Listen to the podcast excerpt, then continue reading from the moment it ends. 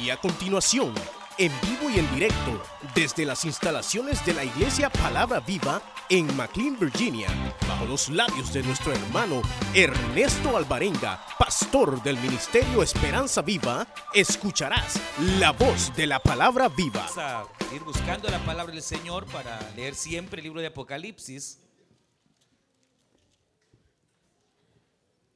Capítulo 22. Estamos ahí en el último capítulo de la Biblia. Apocalipsis 22.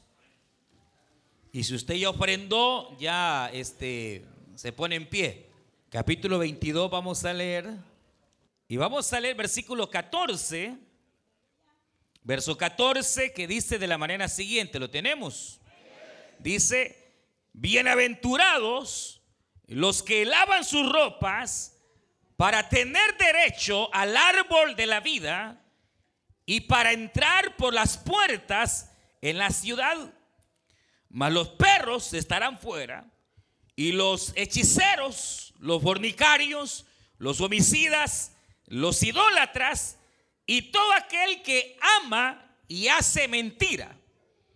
Yo Jesús he enviado mi ángel para daros testimonio de estas cosas en las iglesias.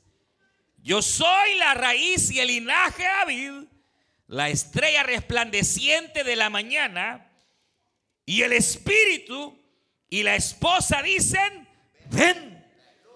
Y el que oye diga, ven, aleluya. Y el que tiene sed, venga. Y el que quiera, tome del agua de la vida gratuitamente. Amén. Vamos a dejar hasta la lectura y vamos a orar. Vamos a poner estas peticiones delante del Señor. Vamos a eh, cerrar nuestros ojos y levante sus manos al Señor y vamos a pedirle a Dios que Él se glorifique en esta tarde, esta noche. Y sobre todo también que Dios ponga su mano en estas peticiones que han llegado hasta este altar, que sea el Señor derramándose en cada vida, sanando, fortaleciendo. Levante sus manos si Padre nuestro que estás en los cielos, te damos gracias. Porque tú nos permites venir delante de tu presencia. Gracias Señor por cada vida, cada hermana, cada hermano. En especial cada amigo, Señor, que está presente. Queremos rogarte que en tu misericordia tú puedas hablar, Señor, a nuestras vidas. Habla, Señor, a nuestra vida, a nuestro espíritu, nuestra alma. En el nombre de Jesús de Nazaret. Rogamos que tu palabra no vuelva vacía, sino que haga una obra especial, Señor, en nuestro ser. Abrimos nuestro oído, nuestro corazón. Y ponemos también delante de ti estas peticiones, Señor, por la vida de Rosa, Padre amado. Que tú pongas tu mano de sanidad en ella. Padre, rogamos también por la vida de Tomás, Señor. Oh Dios, sanas a tu siervo. Dale fuerza en el nombre de Jesús de Nazaret. Padre, cada petición, Señor, que ha llegado hasta este púlpito. Rogamos que tú obres para sanidad, para fuerza, Señor, para liberación, Dios mío. En el nombre de Jesús de Nazaret. Y sobre todo en esta hermosa noche, habla nuestras vidas. A ti damos la gloria y el honor. Gracias, Jesús amado. Gracias Padre, gracias Espíritu Santo. Amén Señor. Y amén. Pueden tomar su asiento. Y como hemos estado eh, viendo este último capítulo de la Biblia, Apocalipsis, no solo obviamente nos presenta ese momento en el cual ha de cerrarse la escritura, sino que veíamos y hemos hablado de cerca de de siete consejos que el apóstol Juan eh, en alguna manera recibe de parte de aquel ángel que le está transmitiendo las verdades y que no solo iban a servir a Juan, sino también a toda la iglesia. Y nosotros somos parte de la iglesia del Señor. Y hemos hablado de varias cosas que eh, obviamente en los días finales tomarían más importancia. Entre ellas decíamos que eh, es necesidad, sobre todo hoy, guardar la palabra. Decía, a, Juan le dicen, guarda esta palabra. Entonces, como cristianos, un consejo es aprender a guardar la palabra, aprender a retener la palabra. Y, eso realmente no es cosa fácil. Porque eh, solo, por ejemplo, eh, veamos acá. Usted pone cara que estoy yendo. Y uno se engaña a veces. Y uno, cree que, están poniendo atención y a veces solo el cascarón está aquí, la mente está por otro lado. Y ya, no se diga que usted venga y tome el tiempo para leer la palabra. Cuesta, hermano. De repente usted quiere tomarse un tiempo para leer la escritura y de repente se le viene el problema, de repente eh, el trabajo, de repente esta otra cosa, y porque el enemigo es terrible y que el Señor lo reprenda. Buscará, hermano, a, todas las maneras sabidas y por haber para que seamos creyentes sin palabra, sin escritura, para que usted no retenga la palabra, ni mucho menos la viva. Entonces, eh, eh, pero hoy estamos en los últimos tiempos. Hoy más que nunca hay que ponerle cabeza y corazón y hermano, retener la palabra.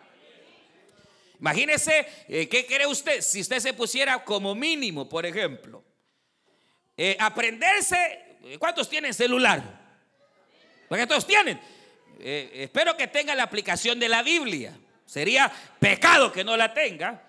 Y usted recibe todos los días un texto de ahí, ¿sí o no? Por lo menos ese apréndase. Si usted se lo aprende, hermano, en una semana ya tendría siete versículos bíblicos en su corazón. En un mes tendría 30, aleluya.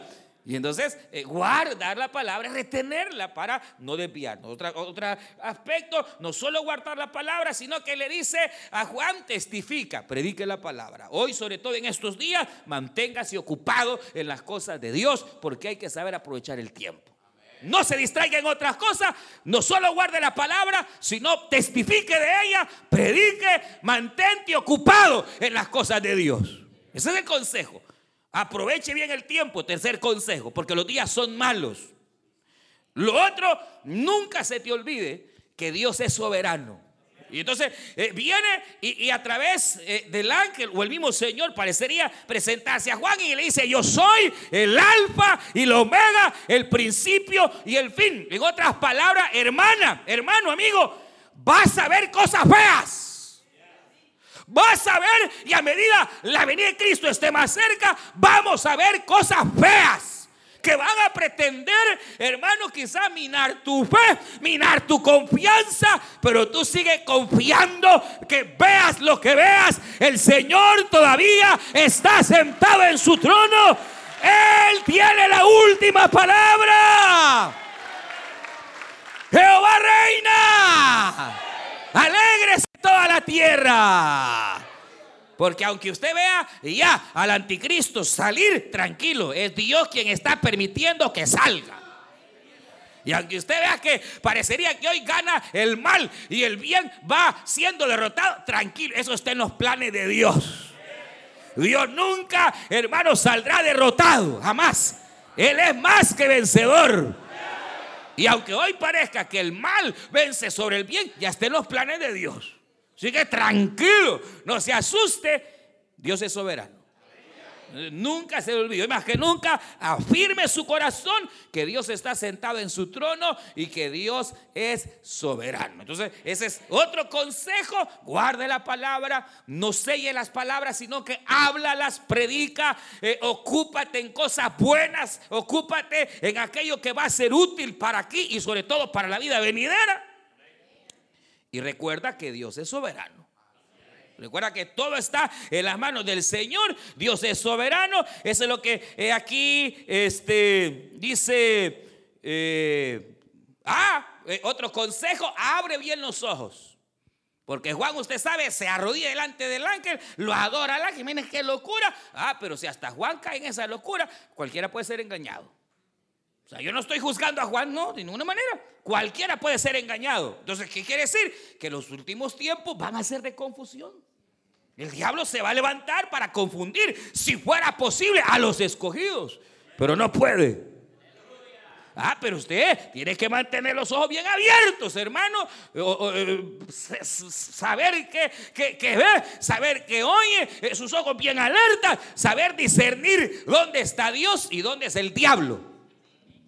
Porque el diablo se puede disfrazar hasta de ángel de luz, hermano, y, confundirlo. Entonces, eh, abrir bien los ojos. Esos son consejos. Pero aquí viene, hermano, probablemente sea el último consejo. Y es, es este, límpiate. Límpiate.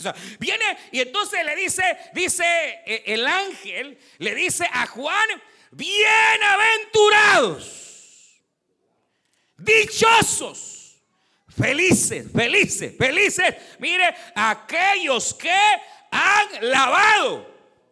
Están lavando. Bienaventurados los que lavan sus ropas para tener derecho a comer del árbol de la vida. Ya sabe usted que el árbol de la vida realmente eh, lo más seguro es que no haya un árbol. No, no, lo más seguro es que el árbol de la vida es Cristo. ¿Quién es el árbol de la vida? Cristo. Cristo es el árbol de la vida. Entonces, lo más seguro es que está diciendo como último consejo, límpiate. Si quieres ver a Jesús, límpiese. Si quiere entrar a la nueva Jerusalén, límpiese. Así que tremendo. Mire, bienaventurados los que lavan sus ropas para tener derecho al árbol de la vida y para entrar por las puertas en la ciudad. Entonces, número uno, obviamente eh, eh, tenemos que estar bien vestidos. Y además, no solo estar bien vestidos, y estamos hablando de sentido espiritual, sino ese vestido tiene que estar totalmente limpio, sin mancha alguna. Ahora, eh, en las épocas pasadas, Hermanos, por lo general, eh, la gente se vestía así. Primero tenían una túnica, que era eh, eh, un vestido, ¿verdad? Tanto los hombres como las mujeres. El vestido de la mujer era un poquito más largo, el de los hombres un poquito más corto. Pero era sin mangas y era la túnica que toda persona se ponía. Era como la ropa interior. No había calzoncillos, ni blumen, nada de eso. La túnica era lo que servía como ropa interior. Y luego sobre la túnica venía otra túnica que era la túnica externa, lo que era básicamente la vestimenta. Y a veces sobre esa túnica externa había quienes tenían un manto como Elías o, algo especial que eh, más que todo lo usaba a veces la gente eh, pudiente. Entonces la mayoría de las personas, a veces los más pobrecitos, tenían solo su túnica, nada más. Otros sí, ya con un poquito más de, de, ¿qué diríamos?, de economía, podían tener la túnica externa, que era el vestido de afuera, ¿verdad? Eh, en el caso del Señor Jesucristo dice que esa túnica de afuera era de un solo tiro, es decir, la más cara que había en aquella época. Claro, porque el Señor es rey de reyes y señor de señores. No crea usted que el Señor iba a aparecer ahí todo andrajosito. No, no, no. Es decir, eh, usted sabe, el Señor no tenía ni dónde poner su cabeza. Pero su túnica era de un solo tiro, es decir, era finísima. Fina de las más finas que habían y además era lo más seguro blanquita, blanquita, bien limpita y bien resplandeciente. Pero sobre esa túnica muy bonita, hubo un día que el Señor se va a un monte y allá en ese monte Él se transfigura y esa, ese vestido se volvió totalmente, dice que era una luz que, brillaba y, el Señor se transfiguró al grado que Pedro, Juan, Jacob quedan eh, anonadados al ver el esplendor del brillo de Cristo. Era su verdadero vestido. Entonces, cuando se habla en la vida espiritual, obviamente el cristiano tiene que estar vestido, no desnudo, porque la desnudez es, eh, eh, es eh, ¿qué? símbolo del pecado. Génesis, Génesis, dice, y creó Dios a Adán y a Eva, y ambos estaban desnudos, pero no se avergonzaban. En otras palabras, estaban desnudos, pero no estaban. Porque dice que hasta que ellos pecaron, vieron que estaban desnudos y entonces se avergonzaron. Y como es eso, eh, eh, eh, ¿estaban desnudos o no estaban? Porque si usted lee el capítulo 2, dice que estaban desnudos, pero no se avergonzaban. Pero en el capítulo 3 dice que media vez pecaron, ellos vieron y se dieron cuenta que estaban desnudos y se avergonzaban, e incluso hasta se escondieron el uno al otro y se escondieron de Dios, supuestamente, pero del Señor nadie se esconde. Entonces, ¿qué era? Que, que estaban y no estaban, pues.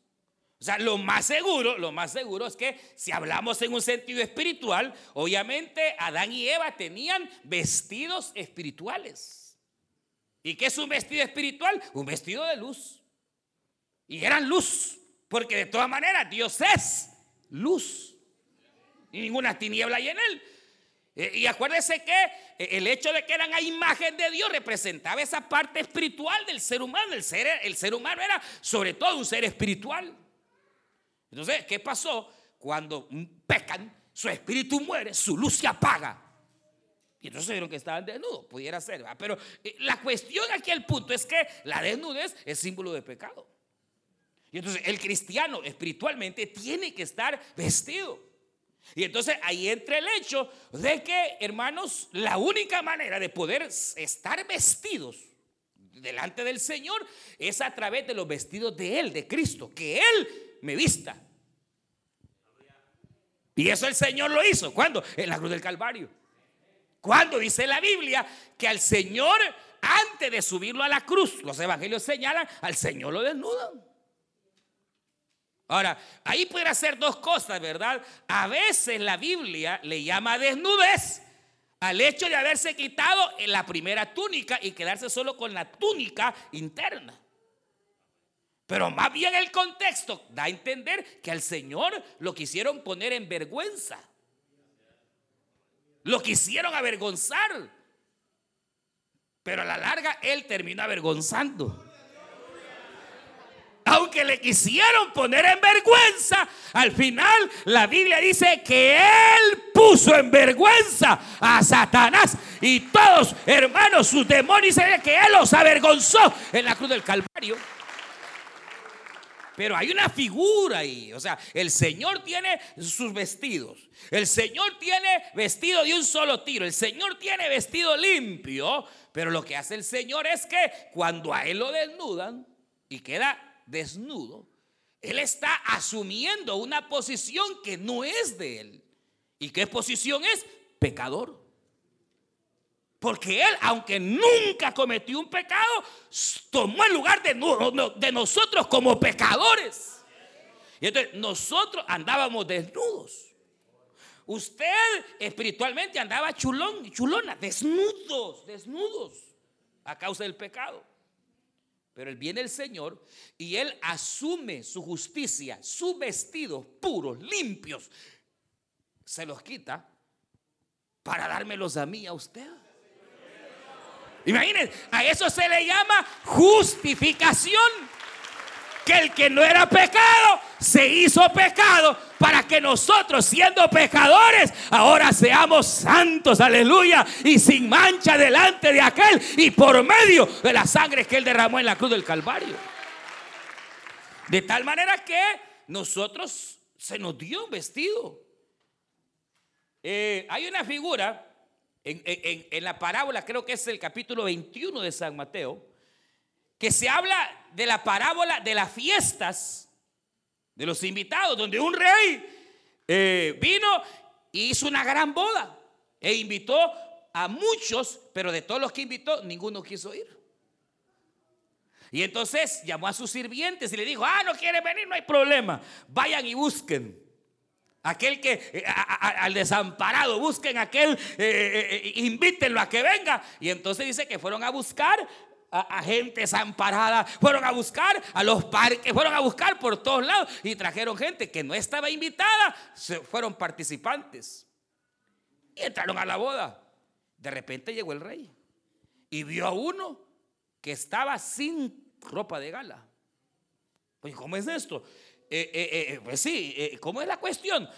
imagínense que se van a traer a gente pobre, pongámosle figura, de una manera figura, van a traer a gente que, que no tiene vestido, pero cuando están sentados aparecen con vestido, es decir, que para poder entrar a esa mesa lo vistieron.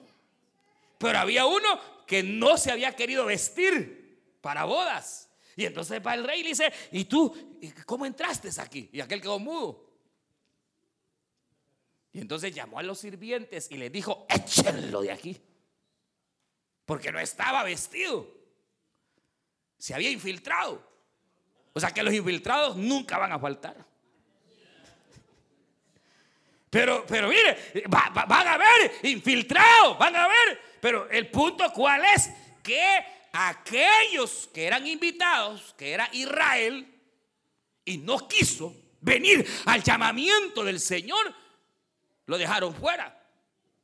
Y a los que no eran invitados, éramos nosotros los gentiles, nos fueron a traer. Aleluya. De allá, de donde lo fueron a encontrar a usted, a saber en qué vicio andaba, a saber a dónde, pero de allá lo fueron a traer. Aleluya. Hermano, y lo vistieron. Lo vistieron. Nos pusieron el vestido de Cristo. Él nos cubre con su, con su justicia, con su, eh, eh, con su eh, fidelidad, con su honestidad. Con él nos viste. Y entonces nuestros pecados fueron cubiertos por el vestido de Cristo. A eso se le llama justificación. Que nosotros siendo culpables nos declaren justos no porque nosotros hayamos obrado, sino por la obra que Él hizo en la cruz del Calvario.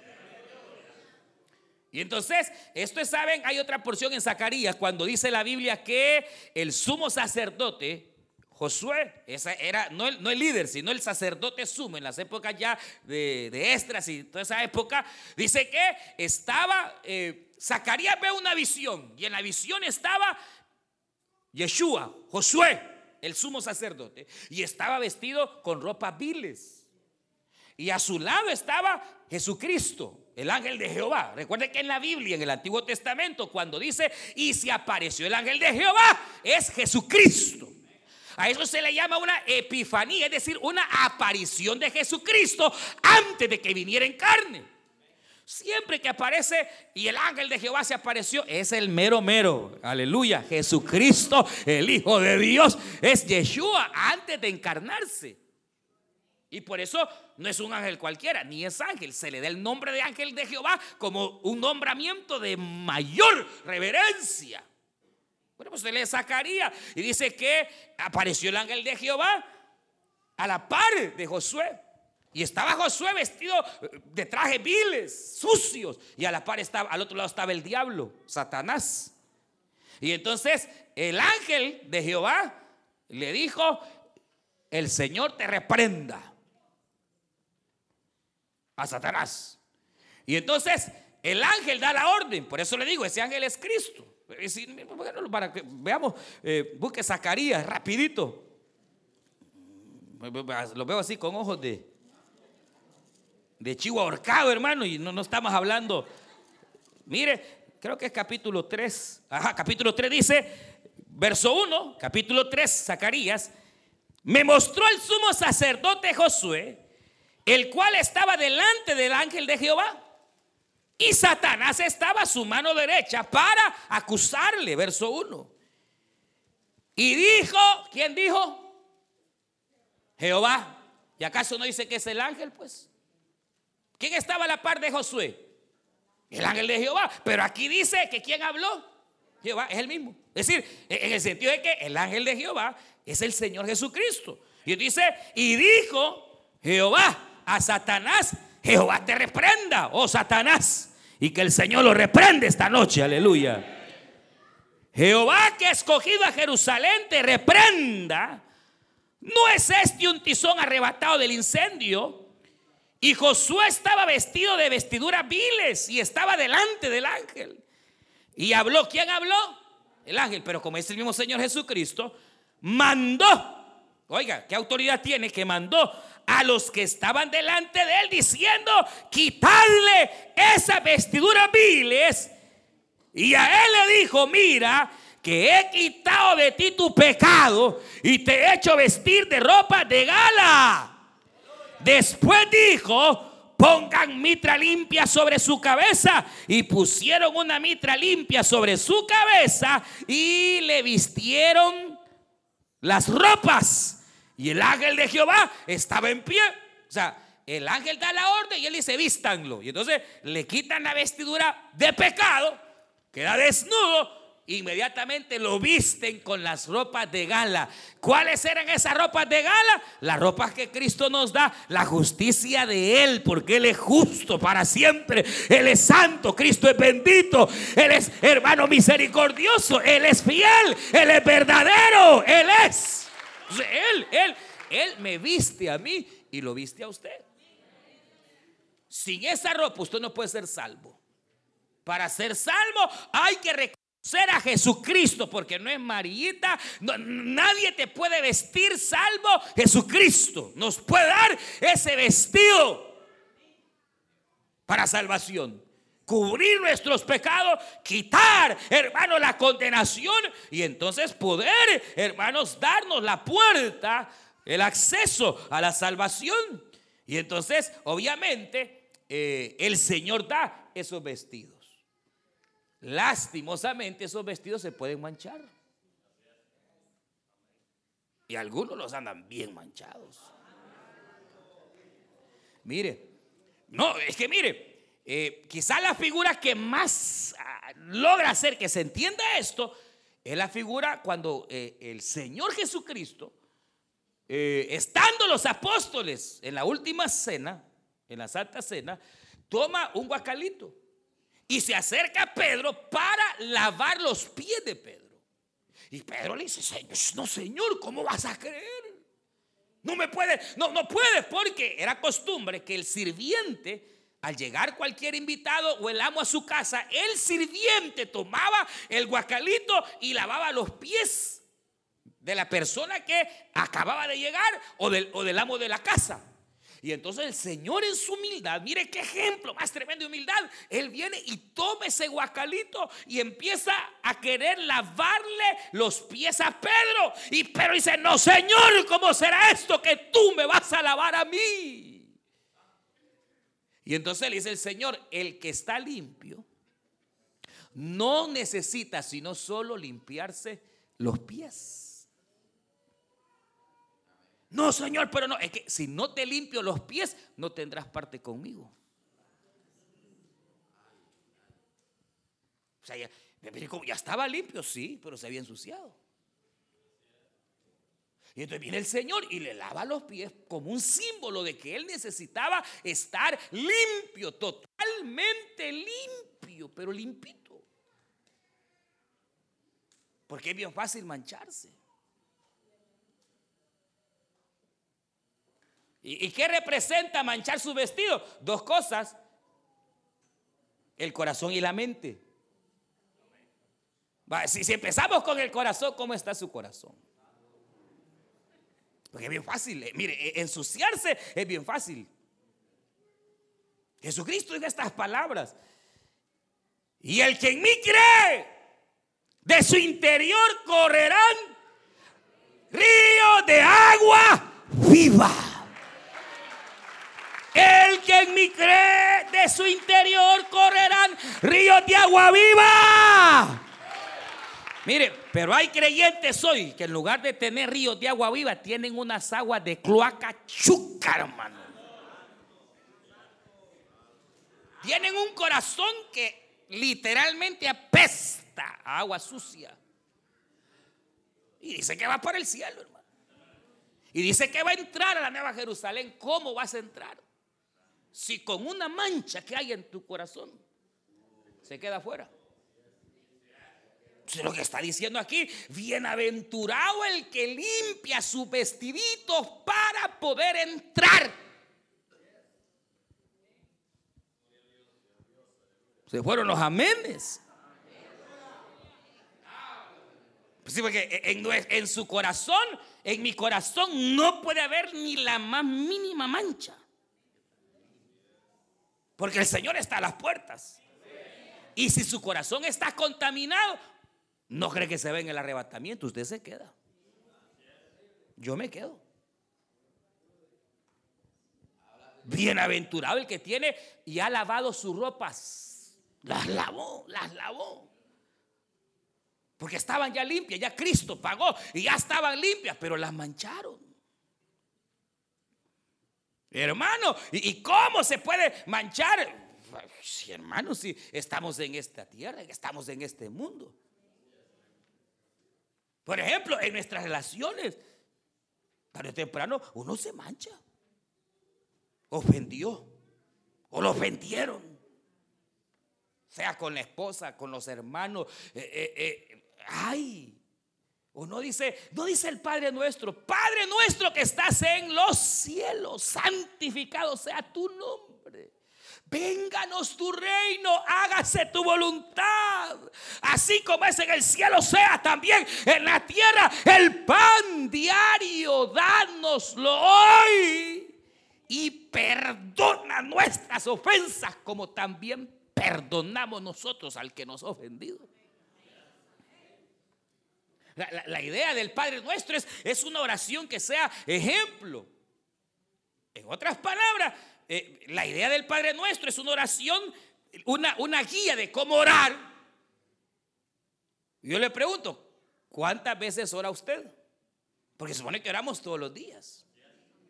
Entonces, ¿cuál es la idea del Padre Nuestro? Que diariamente, hermano, cada noche que usted se va a acostar, nosotros deberíamos de examinarnos qué hicimos en el día.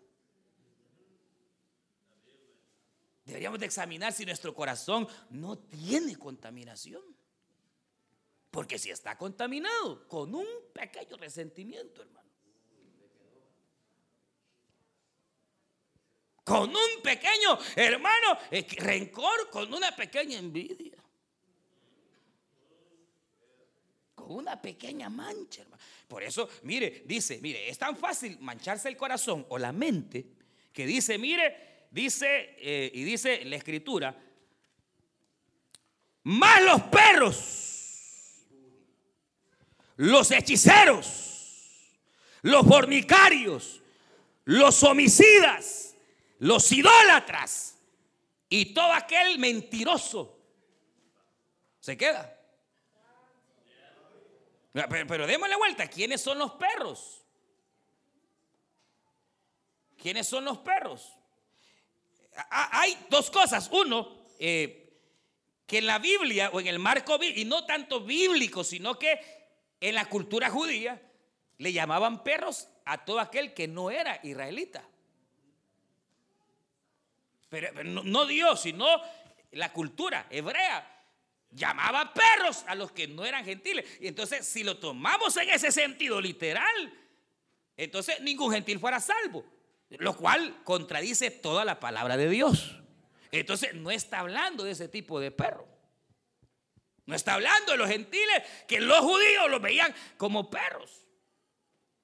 No, sino que el perro era animal inmundo. Entonces, todo lo que refiere a inmundicia o que pueda contaminarnos pues, todo aquello que es inmundicia. Porque el contexto de perro es un animal inmundo. Entonces, todo aquello que es inmundo y que puede contaminar. Pero bien, bueno, dice, mire, dice hechiceros. Ya sabe, ahí no hay tales. Ustedes saben quiénes son los hechiceros. Brujos y aquellos que andan, hermano, buscando que le lean las cartas. Señor, reprenda al diablo fornicarios, todo pecado sexual, cual sea. Adulterio, fornicación, todo pecado sexual. Luego dice homicidas. ¿Qué es un homicida? Un asesino. Pero el problema es que, eh, bueno, el problema es que cuando vemos este, estos pecados, el fornicario, vemos al homicida, bajo el punto de Cristo, hermano. Es serio, porque el homicida, según Cristo, no es el que mata. Solo, solo el que mató a Pau con un machetazo a alguien. No, no, no. El que aborrece a su hermano es homicida. El que ve a la mujer que no es suya y la desea es fornicario. El que ve al, marido que no es suyo y lo desea es fornicaria. Guarda deseo. Eh, mire, gente, aún en las iglesias, hermanos, que, Dios mío, tienen unas fantasías sexuales que Dios cuarte. Ah, pero dice que, pero dice que va para, el cielo. Que va a entrar a la Nueva Jerusalén. A saber a qué ciudad va a entrar, pero a la Nueva Jerusalén no entra. No, eh, eh, el diablo, el diablo, las contaminaciones del mundo, hermano. Entonces, no, no, es solo el acto de venir a acostarse con la mujer que no es su esposa o acostarse con el que no es su esposo. No es solo ese acto. Si en el corazón lo desea para el Señor Jesucristo, ya es un adúltero y es un fornicario.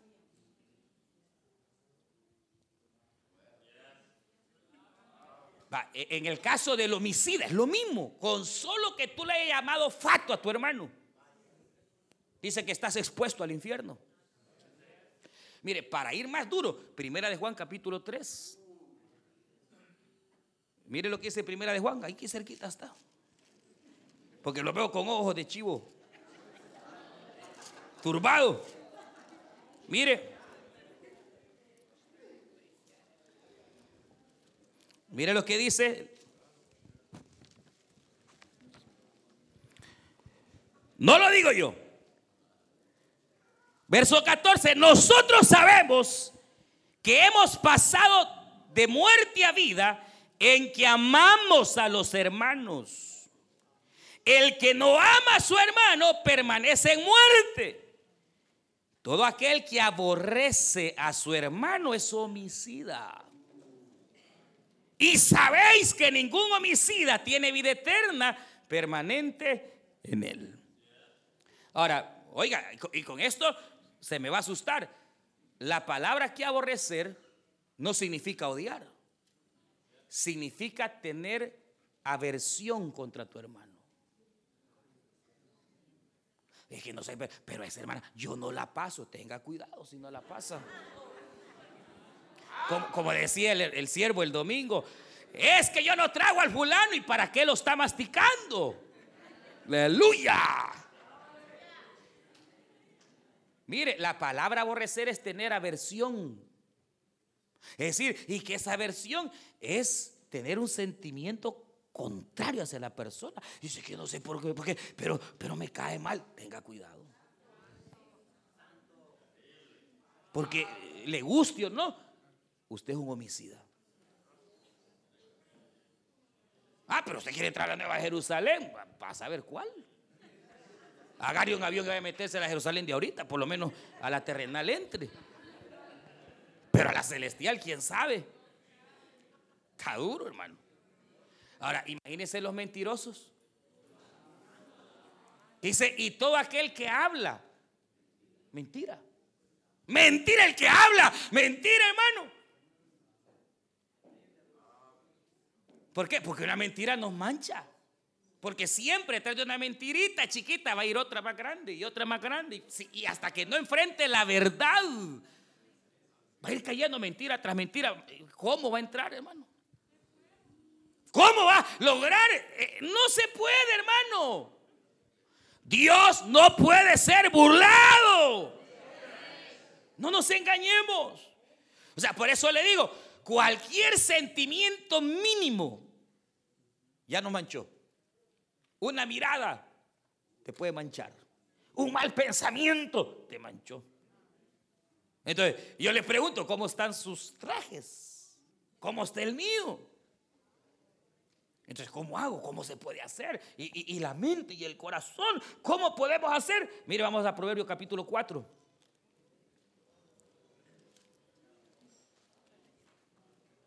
Proverbios 4. Porque cualquier cosita, hermano, nos puede fregar.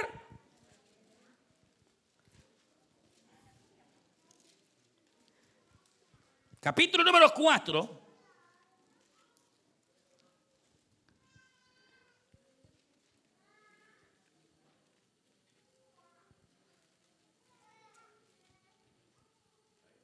Verso 23 sobre toda cosa guardada, guarda tu corazón, porque de él mana la vida.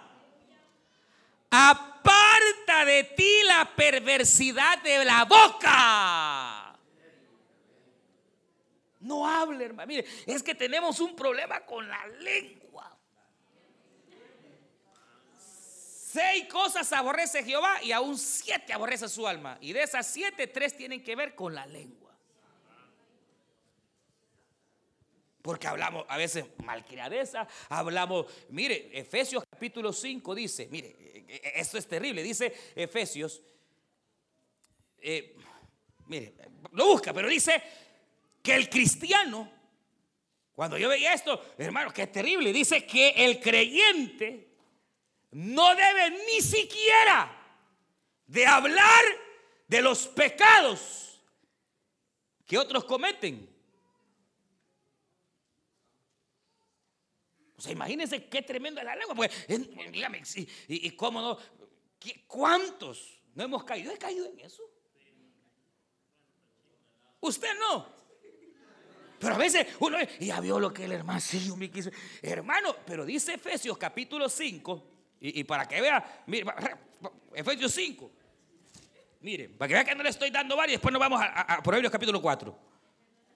Va, dice, verso 3, pero fornicación y toda inmundicia o avaricia, ni aun se nombre entre vosotros, como conviene a santos, ni palabras deshonestas, ni necedades, ni truanerías que no convienen, sino antes bien dar acciones de gracias porque sabéis esto, que ningún fornicario o inmundo o avaro que es idólatra tiene herencia en el reino de Cristo y de Dios.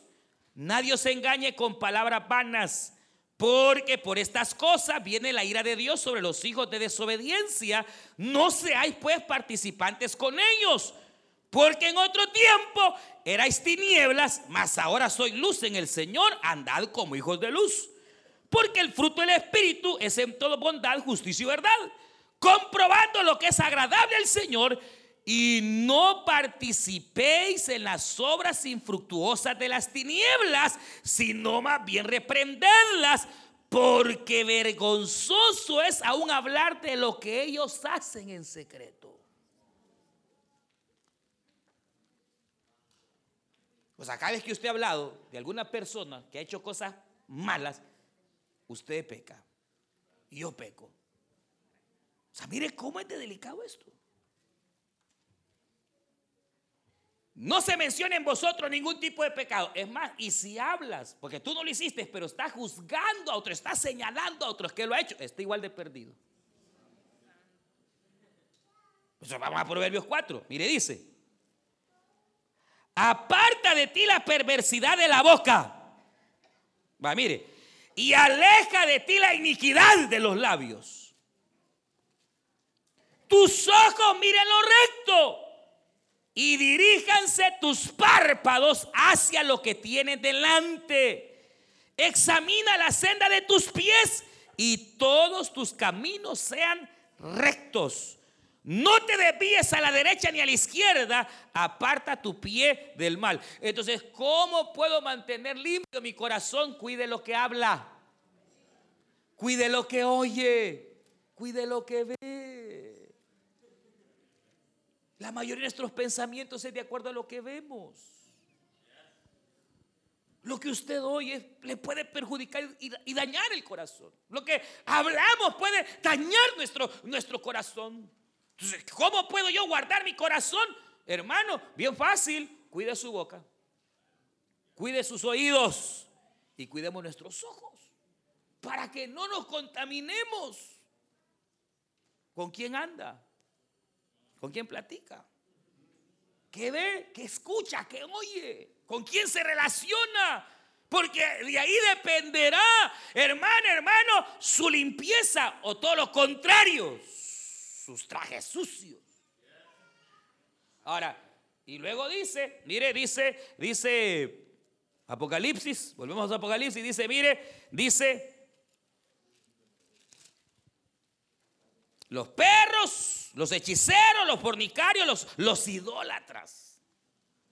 Ahora, no, aquí no creo que está hablando solo de los que van y se postan delante de un muñeco. Efesios dice que la idolatría más grave es la avaricia.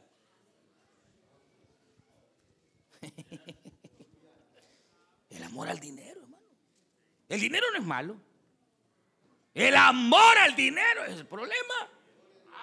En otras palabras, no dejes que tu corazón se contamine con el amor al dinero. Si tiene gloria a Dios, vive como que no tuvieras. Hermano, que no se contamine su corazón volviéndose avaro. ¿Y quién es un avaro? Un tacaño, hermano. Mira, hay gente que nunca, pero nunca, tienen años en la iglesia y nunca se han soltado un diezmo. Nunca. Son avaros.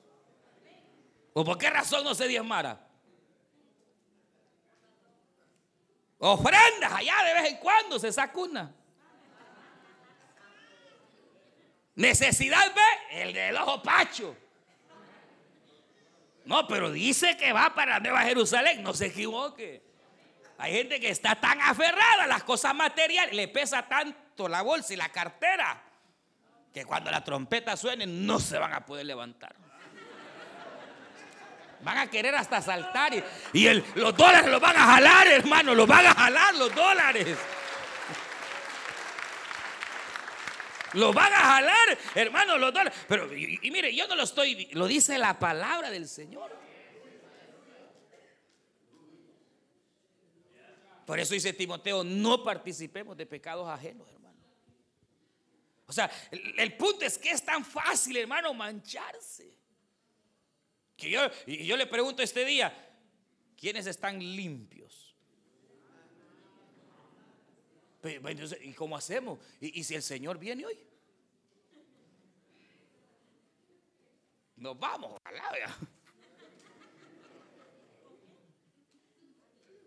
¿Cómo está? ¿Cómo está su vestido? Está limpio, pero limpio, limpio, sin mancha y sin arruga.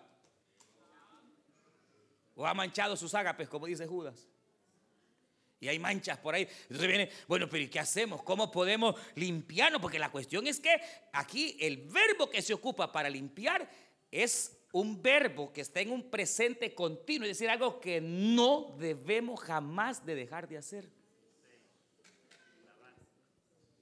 Ofendió, pida perdón de una vez. Se airó porque de repente uno se enoja y se airó. No se vaya a dormir con la ira. La Biblia dice, airaos, pero no pequéis, que el sol no se ponga y vuestro enojo permanezca. No, se enojó, dijo lo que no tenía que hacer. Vaya y busque el perdón, vaya y reconcíliese, vaya y busque arreglar.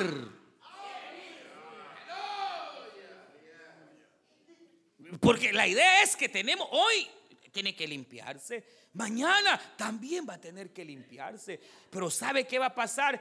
Que si uno comienza constantemente a estar consciente de que hay manchas en su vestido, cada día se va a manchar menos.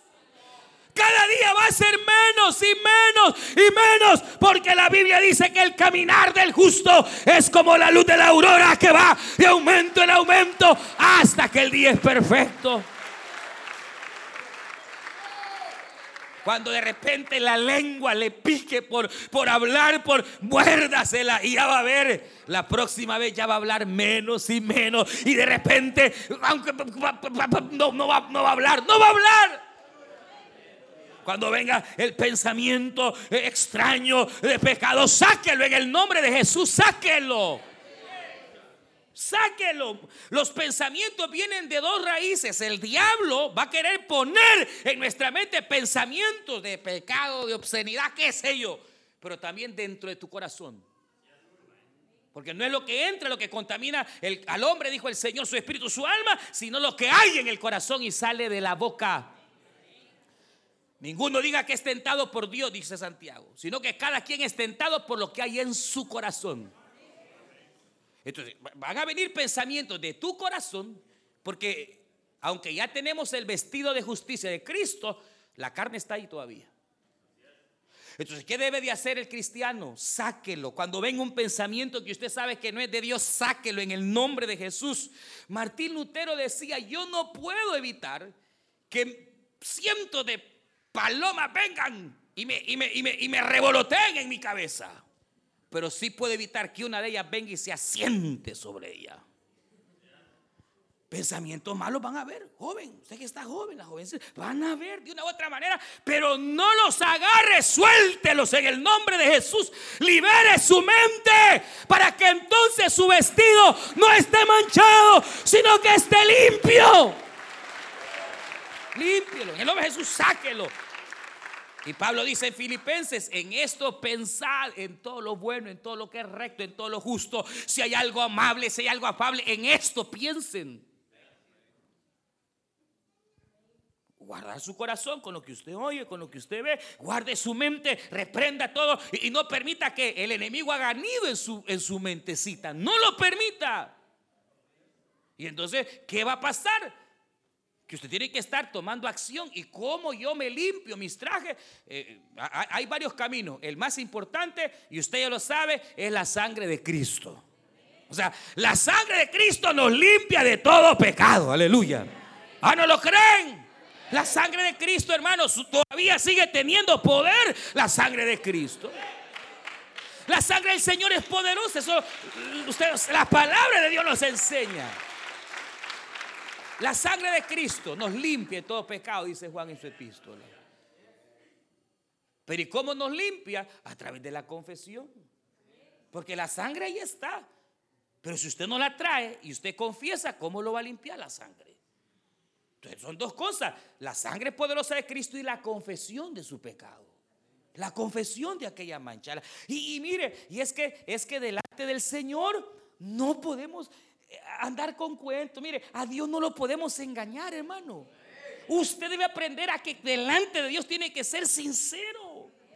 Si hay algo en su corazón contra alguien, dígaselo al Señor. Si es su marido, Señor, ayúdame porque este ya no lo aguanto, ya me da ganas de matarlo, Señor, ayúdame. Sea sincero con Dios. Señor, si a veces siento ganas de agarrar el cuchillo y ensartárselo, ayúdame.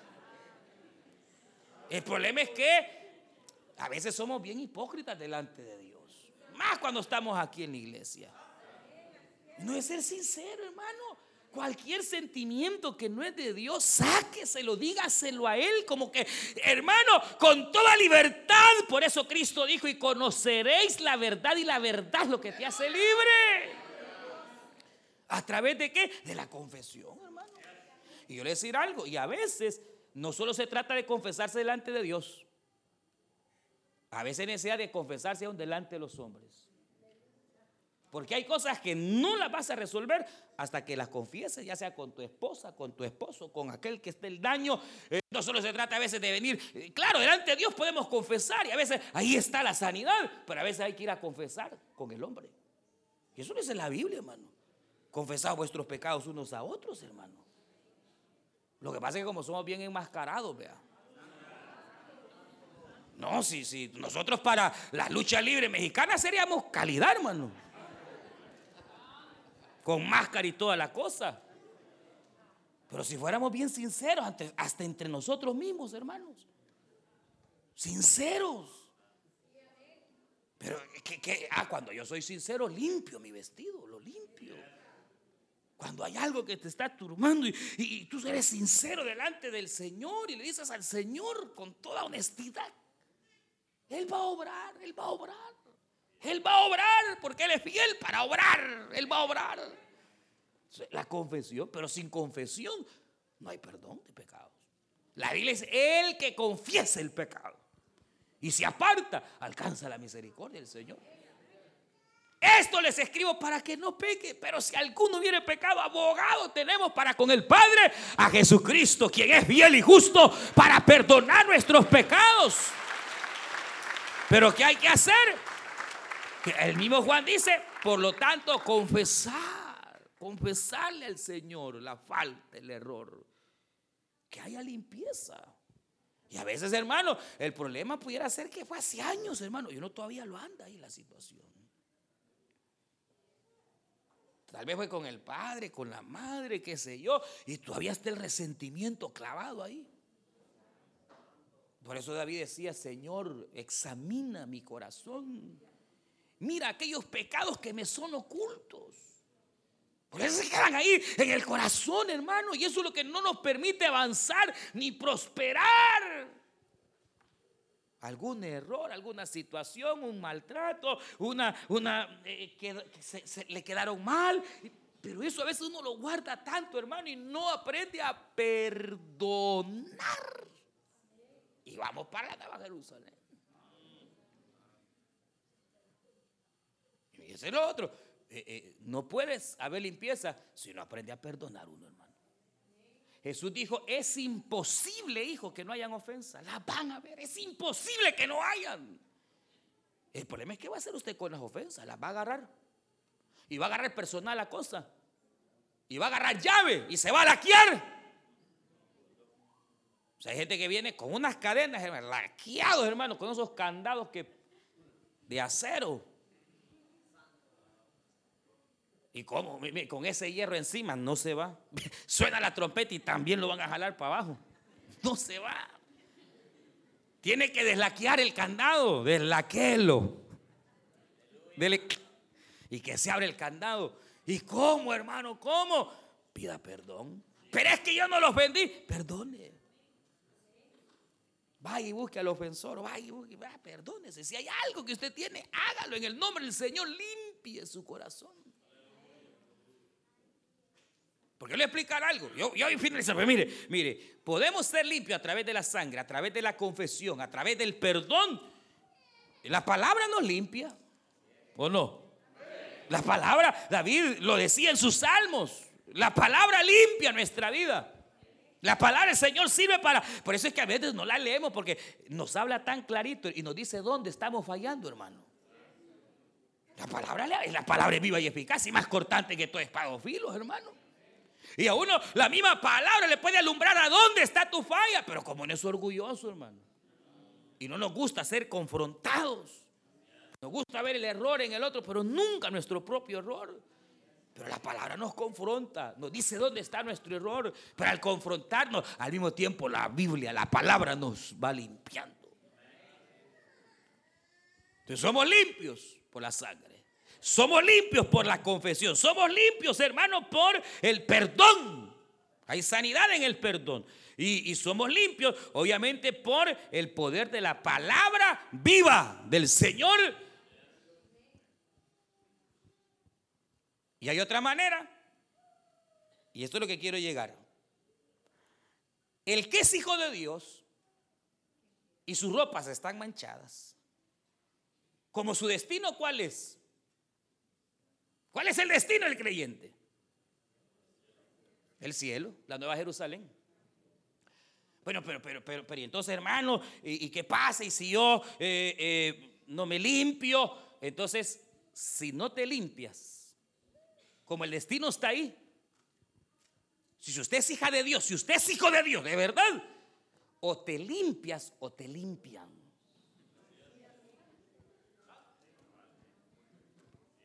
Entonces, eh, aquí, viene, aquí viene el otro.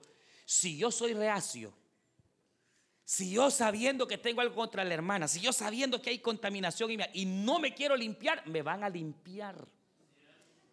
Porque necesario es, dijo el apóstol Pablo, que a través de diferentes tribulaciones y pruebas entremos al reino de los cielos. Hermano, en otras, si no acciona usted voluntariamente, le van a venir tribulaciones, porque a través de las tribulaciones muchas veces somos purificados. ¿Quiere que le dé una? Pablo, hermano. Pablo tenía un orgullo bien fino. Claro, es el más grande hombre de Dios. Y entonces, de repente viene y le aparece un su aguijón ahí, hermano, una bofetada del diablo, una enfermedad. Y le daba pena, pues, porque no era a veces hay enfermedades que se pueden esconder. ¿Y qué tal, hermano? No, bien, todo bien y bien enfermo, porque le da vergüenza decir que está enfermo. Le da pena. Pablo tenía una enfermedad, se supone que eh, era una enfermedad visible. En sus ojos, hermanos, eh, eh, esa enfermedad que la cuenca de los ojos se, se salen los ojos de la cuenca del, orificio del ojo. Es una enfermedad que deforma el rostro. Y Pablo dice, te he pedido, Señor, tres veces, pero no me la quitas. Pero he entendido que no me la quites y no me la quitas para que yo no me crea más de lo que yo debería de creerme. Pablo estaba siendo purificado, hermano.